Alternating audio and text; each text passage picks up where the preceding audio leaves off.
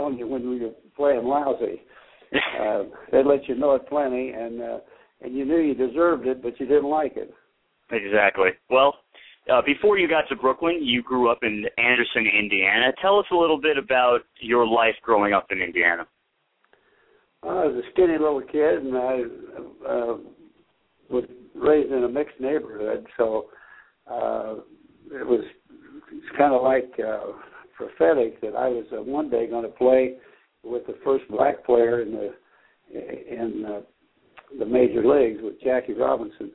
But I grew up in a black neighborhood. I mean, a mixed neighborhood, and uh, hardworking families, uh, all modest homes. And just after the Depression, I was born 1926. So uh, we were still in some tough times, I guess, uh, in my early years. I wasn't real healthy as a, a small guy. I had diphtheria when I was really young. That was almost uh, uh, almost a death uh, knell in those days. Uh, and then I had a surgery. And I finished high school and uh, was drafted in the Navy in 1945. So uh, I missed a chance to take a scholarship at a couple of universities, but uh, went into the Navy. Uh, the war ended uh, shortly after I got in, actually, so I didn't stay in long. When I got out, Mr. Rickey was uh, right on the ball and signed me in my first uh, contract. That was be in 1946. So um, as a kid growing up, though, I was a baseball uh, fan, and so I walked down the long walk to the street and hailed a cab. When I got in, the guy says, "Where you going, buddy?" I said, "Forbes Field." Well, he looked back at me with a strange look on his face, and I glanced up at the porch, and the whole team was breaking down in laughter because Forbes Field was a half a block around the corner from the Schenley Hotel. And so that's how they greeted me. The Brooklyn Dodgers greeted me by uh, doing the thing a rookie ought to ought to get uh, put on a little exactly. bit. So that was it. A little a little rookie hazing never hurt anybody, right? Yeah, right. Yeah. Well, it was kind of a kind of a good omen though for me to join the team and uh, you guys accepted me and Jackie came to my locker. He was the first one in my locker. He said, uh, "Son, uh, you couldn't miss. I, I hit against you in spring training twice." And, mm-hmm. and he told me then at that time, he said, "You're going to be in the minors right long." And sure enough, uh, two months later, uh, Jackie was up. But he called me in the pitch, and um, so I was a little wild. First, I think I might have walked the first guy, and then Kiner, uh, their big hitter, the big 50 home runs a year hitter, uh, he hits a sinking line drive to left field, and George Shuba, who was a good hitter for us, uh, not not as great a fielder, but he made a shoestring catch off the Kiner's line drive, and he doubled Johnny Hopp off first base and got me out of the inning. In the next inning, we scored some runs, and I get. of course, that comes out after all these years, right? well, I, it's a good segue. Uh, you were talking about Jackie Robinson. Uh, tell us more about your relationship with with Jackie. Well, as I said early on, I I grew up in a mixed neighborhood, but one of my closest friends for life is a young man named Johnny Wilson. And Johnny and I were in elementary school together. We we were in the fourth, fifth, sixth grade together. And Johnny was a skinny little kid as well. And and and let it let it let it out uh, at at, at an opportune time. Well, I remember a situation when Pee Wee Reese had his 30th birthday, and you got to realize how popular Pee Wee was. He was he was just the gentleman, the scholar. He was a he, he, he was the professional, uh, and, and he was just loved in Brooklyn and, and elsewhere. Well, they had a they had a birthday uh, celebration for Pee Wee, uh, the um, governor of uh, New York, and then they, they pulled some automobiles around, let Pee Wee's daughter pick out a car, and then uh, everybody lit a match or whatever and sang happy birthday to Pee Wee. But they turned the lights down when they when they did this uh, last event, holding the uh, the lights, the candles, and uh, so when we got in the clubhouse after the game, Jackie was he Jay was so mad he was just off the wall because the small flags down and ran up a Confederate flag to honor the little colonel from Louisville, Kentucky. Hmm. It was totally an innocent uh, move. It was all about Pee Wee. But Jackie was he was livid. He was he said, I thought we chased uh I thought we chased Jim Crow out of the ball. Would ever do that? Who would ever do such a thing? Well, he was on his bench, standing up. Just he was just on fire. The Peppermints. That was our first. That was our first experience uh, living to, together in Brooklyn. Uh, they were a kind couple and knew we were young and didn't have much money. Uh, my problem was I couldn't find my way home at night. Uh, we'd play we'd play a game and uh, either a day or night game, and most of our games in those days were day games. But uh, I'd get lost in Brooklyn, and I couldn't find my house. But eventually, I would.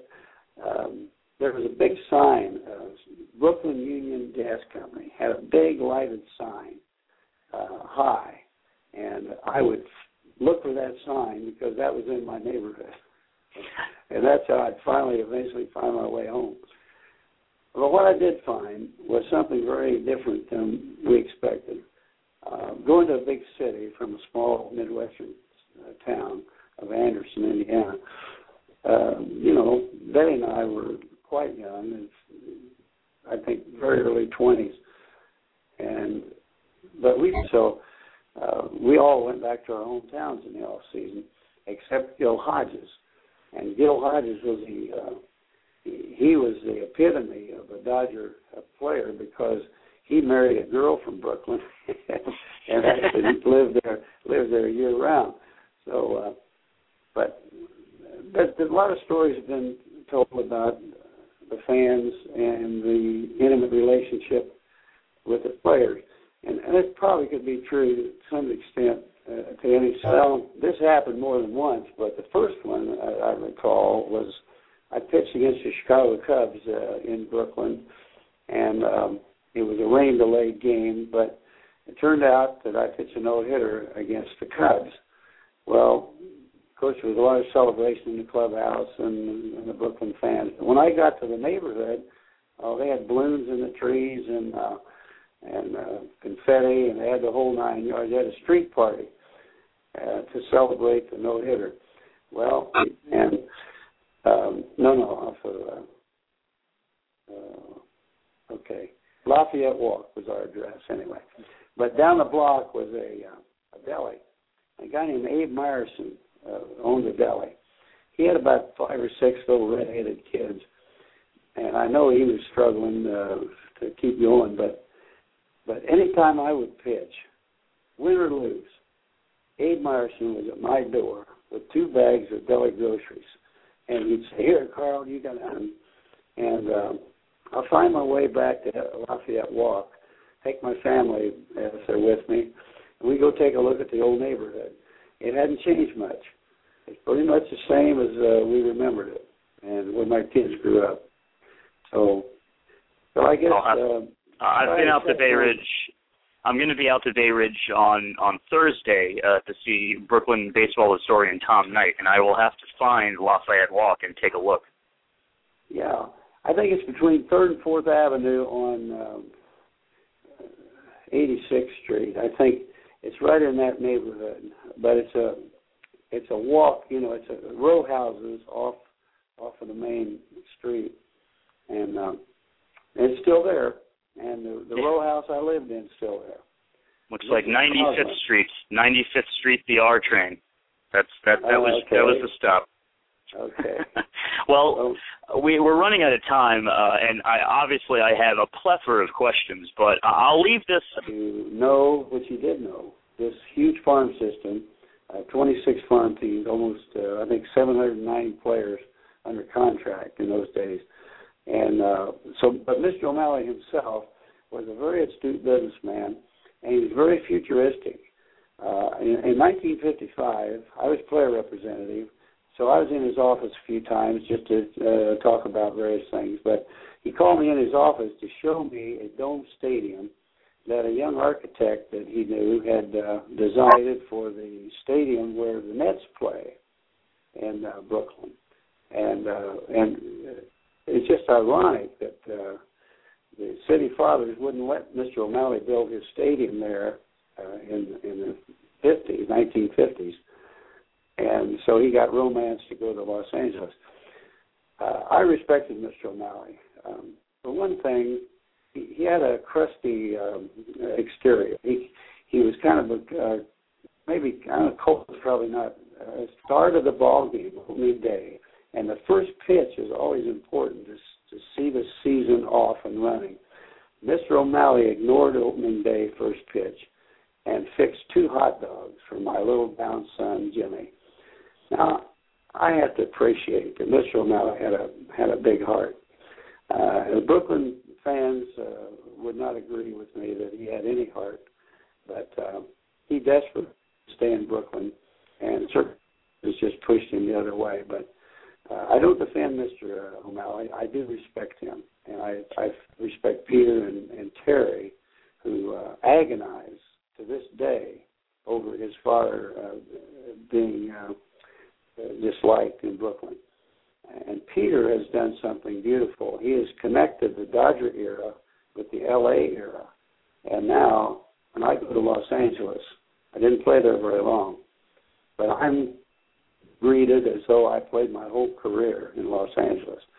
And so Peter has pro, uh, and it was uh, the end of my career, but um, I respected him. I took some of his advice, business advice, uh, along the way, and I think he saved me uh, from going into a uh, probably a failed uh, experience when I was thinking about going into the restaurant business. But uh, but but Mr. O'Malley, uh, very generous man. Uh, didn't make a, a lot of headlines there, but out of his um, uh, means, uh, I don't know how wealthy Mr. O'Malley was, but he was uh, he was a well-to-do man. He he was very generous to uh, universities and uh, and other other worthy causes, uh, very quietly without any fanfare. So I hold him in great respect. Carl, I can't thank you enough for joining me, and I, I of course would love to have you back sometime and talk some more Dodger baseball. Just keep in touch. It's uh, always my pleasure to be remembered after all these years. Absolutely.